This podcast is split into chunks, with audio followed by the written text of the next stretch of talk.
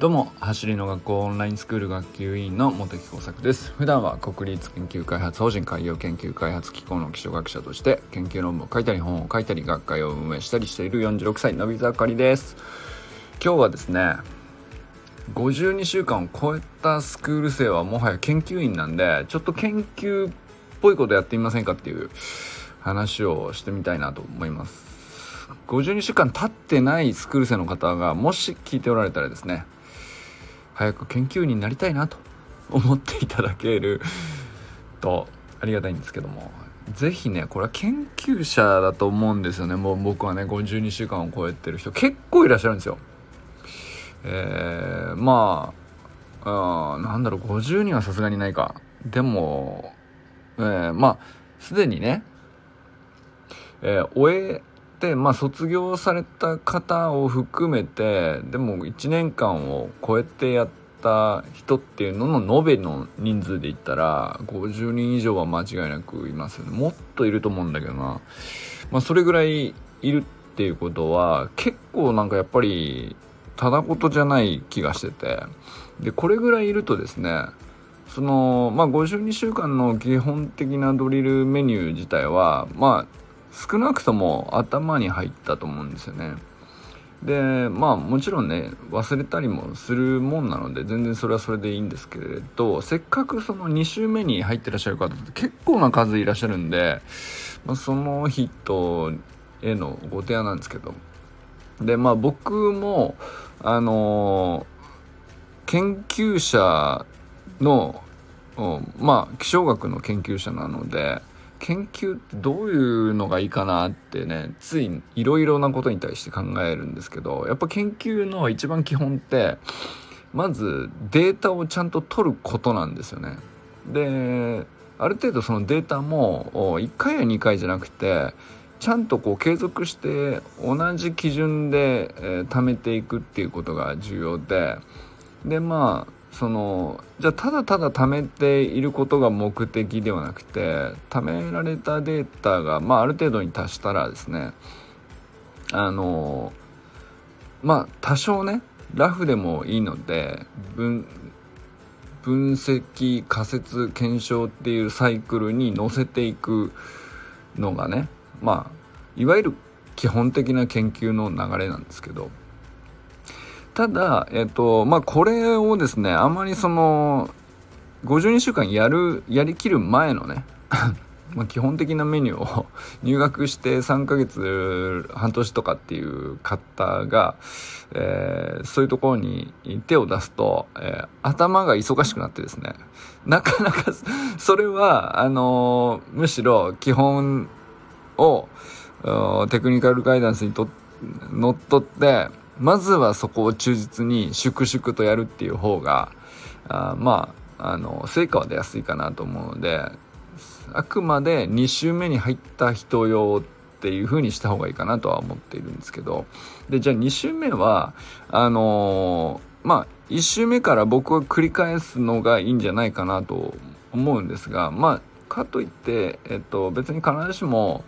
うんともう一回同じ52週間を同じように繰り返さなくてもうんまあ例えばやっぱり、えー、初速のスタートダッシュのところがどうしても難しいので、まあ、24週目から30週目あたりのメニューを中心にピックアップして、えー、自分なりのメニュー組み立ててみたいなのも全然あるだと思いますし、まあ、あとはあの山本達也さんみたいにひたすらスプリットシザースとか、えー、タックフロントジャンプとかああいうそのまあいわゆるフィジカルを強くするためのメニューですね。まあ、ああいったものを継続していくっていう、まあ、それも一つのやり方かなと思うんですよね。で、そこはまあ2週目なんで、えー、その個々人の目指している目的もあるでしょうし自由でいいかなとは思うんですけど、まあ、その中で、えー、チャレンジしてみたら面白いなと思うのは、まあ、研究のプロセスをちょっと乗っ取ってやってみるとどうでしょうかっていうことなんですよね。で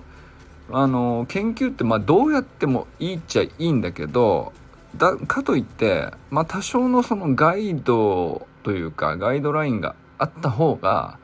あの研究っぽくなるよっていうのもあると思うので、まあ、僕がですねあのまあこれはね僕の本当に主観的なガイドラインなんですけど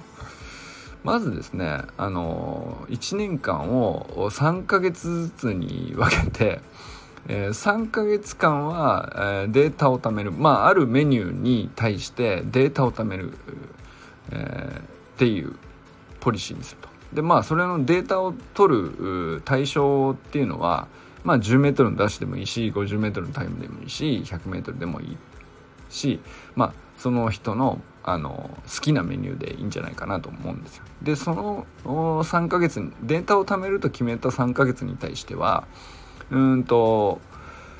まあある程度僕は粛々とやってしまえばいいんじゃないかなとその分析分析ってするよりも。で一方で、えーまあ、3ヶ月貯めたらあのもう基礎が出来上がった時点での3ヶ月貯めるってまあまあのデータの質になっていると僕は見なしてですね、えー、じゃあその3ヶ月分の記録に対してですね、えー、まあ例えば、えタイムを取るだけじゃなくてうんと気温であるとかあ風であるとか天候であるとか自分の大まかなね、えー、体調であるとか、まあ、気分がいいとかあの疲労が強いとか弱いあのすっきりしてるとか、まあ、そういうのをあのまあ何て言うのかな自分の基準でいいと思うんですけど記録を取ることにフォーカスした3ヶ月っていうのをスタートすると。で、まあ、3ヶ月頑張ってみると結構ねあのメニューはをやること自体にはもう慣れていると思うんですけどデータを取るっていうことはあんまりその普段慣れていないと思うのであのまあまあその新しいことのように感じ取れるんじゃないかなと、まあ、そうすると飽きも来ないしうんそこそこの難易度になったりデータの取り方自体にもいろんな工夫がのしどころがあったりするので、まあ、これ結構楽しめるんじゃないかなと思うわけです。でえなおかつ、まあ、3ヶ月貯めると相当なあのまあ、えー、月にねどれぐらいの頻度でやるかにもよりますけどお、まあ、3ヶ月間ってうんとまあ気温として季節としても多少こう動いてくるじゃないですかだから、えー、今で言ったら3ヶ月後もまあ冬っちゃ冬なんだけども12月と2月の差っていうのは同じ冬でも同じように寒い季節だとしても同じようにオフシーズンとしてもまあそれなりに変化が見られるかもしれないですよね。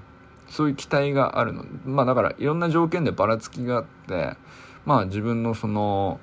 トレーニングできるコンディションとか疲労の度合いとか、えー、まあなんだろうな。仕事が忙しい中で、えー、トレーニング頻度を増やせたり減らす減ってしまったりとかっていうばらつきもあのちょうどよくこう3ヶ月ぐらい取るとですねあのある程度こうばらつくと思うんですよ。でそのばらつきもとっても大事で、まあ、そういうことをあの含めてですねデータとみなして、えー、粛々と取るっていうねこれをやってみたら面白いんじゃないかなと。でそれはあのただただ撮るだけだと面白くないかもしれないけど次の3ヶ月を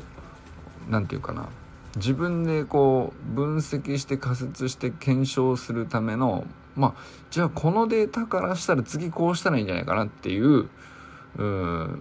次の3ヶ月のサイクルを考えるための材料として取ろうとするとまあちょっとモチベーションとしてはこう目が先に行くじゃないですか。っていうのはねなんかあの新しい継続継続っていうよりも研究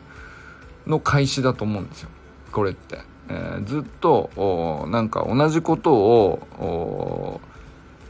同じ目的で続けるっていうよりは新しい研究を開始すると思った方があの未来がこう何て言うかなより遠くまで明るく見えてくるんじゃないかなっていうことなんですけどでまあこれはね3ヶ月じゃなくてもいいんですよ本当は6ヶ月6ヶ月でもいいんですけど、まあ、ちょちょっと6ヶ月は長いかなと思ったので、えー、3ヶ月ぐらいで、えー、サイクルを組んだら面白いんじゃないかなっていうのがね、まあ、僕のとりあえずそのガイドラインとしての提案なんですよ。でこれをやってみたらあのトライした人が1人2人3人4人ぐらい出てくるとですねまあ相当ななんかあの今まで見えていない走り革命理論のトレーニングメニューの土台の上に乗っかったあ研究の広がりってあの結構ねあのもっともっと広い景色が広がるんじゃないかなっていうねまあ、理論がちゃんとしてるからこそこういうことができるわけですよ。研究ってあのー、まあ軸になる理論を使うって、えー、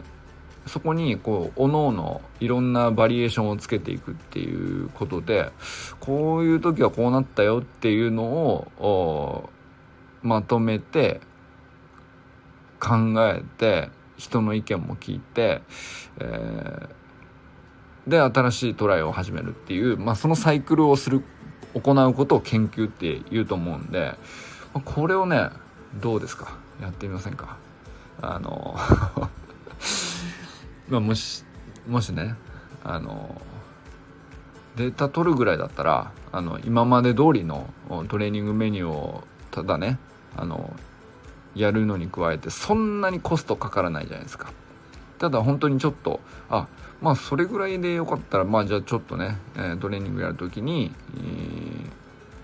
お天気アプリ開けば気温も書いてあるしその日のまあ湿度までは書かなくてもいいかなとは思うけど、まあ、撮ってみたら面白いかもしれないですね。僕はもうあんまり考えずに気温湿度風向風速みたいなのを毎回書いてるんですけどあとは天気晴れ曇り雨ぐらいなことですね。でこれってまだその僕はまあその1年目の時からずっと取ってるんですけどそのデータを集約してどうだなっていう傾向みたいなのは見たことないんだけどこれやってみようかなって僕は今思ってるんですがあのこれをね僕の自分の過去だけじゃなくて、えー複数にいたら面白いんじゃないかなと。で年齢がこうばらついてたりとかしても面白いんじゃないかなとか思って。そうするとですねもはやね2人以上いれば学会なんであの 学会と称してですねあのデータをまとめて、えー、俺はこうだった。あなたはそうだった。こう違うね。とかここは一緒だねっていう話をするだけで、そっと、あの、ワクワクすっぞって思いません？なんかそんなのがね、ちょっとやってみたいなと思ったんで、えー、まあ、ご提案でございました。ということで、今日はね、ほんとパッと思いつきの話なんですけど、あの、もしね、52週をもうすでに終えられて、えー結構いらっしゃるはずなんで まああのその方々にですね、まあ、今後ももっともっとスプリントライフをね楽しんでいく上でこんな取り組みどうですかっていうことで、えー、まあ、研究者になっちゃいましょうよということですね。スクール生というねあの立て付けではあるけど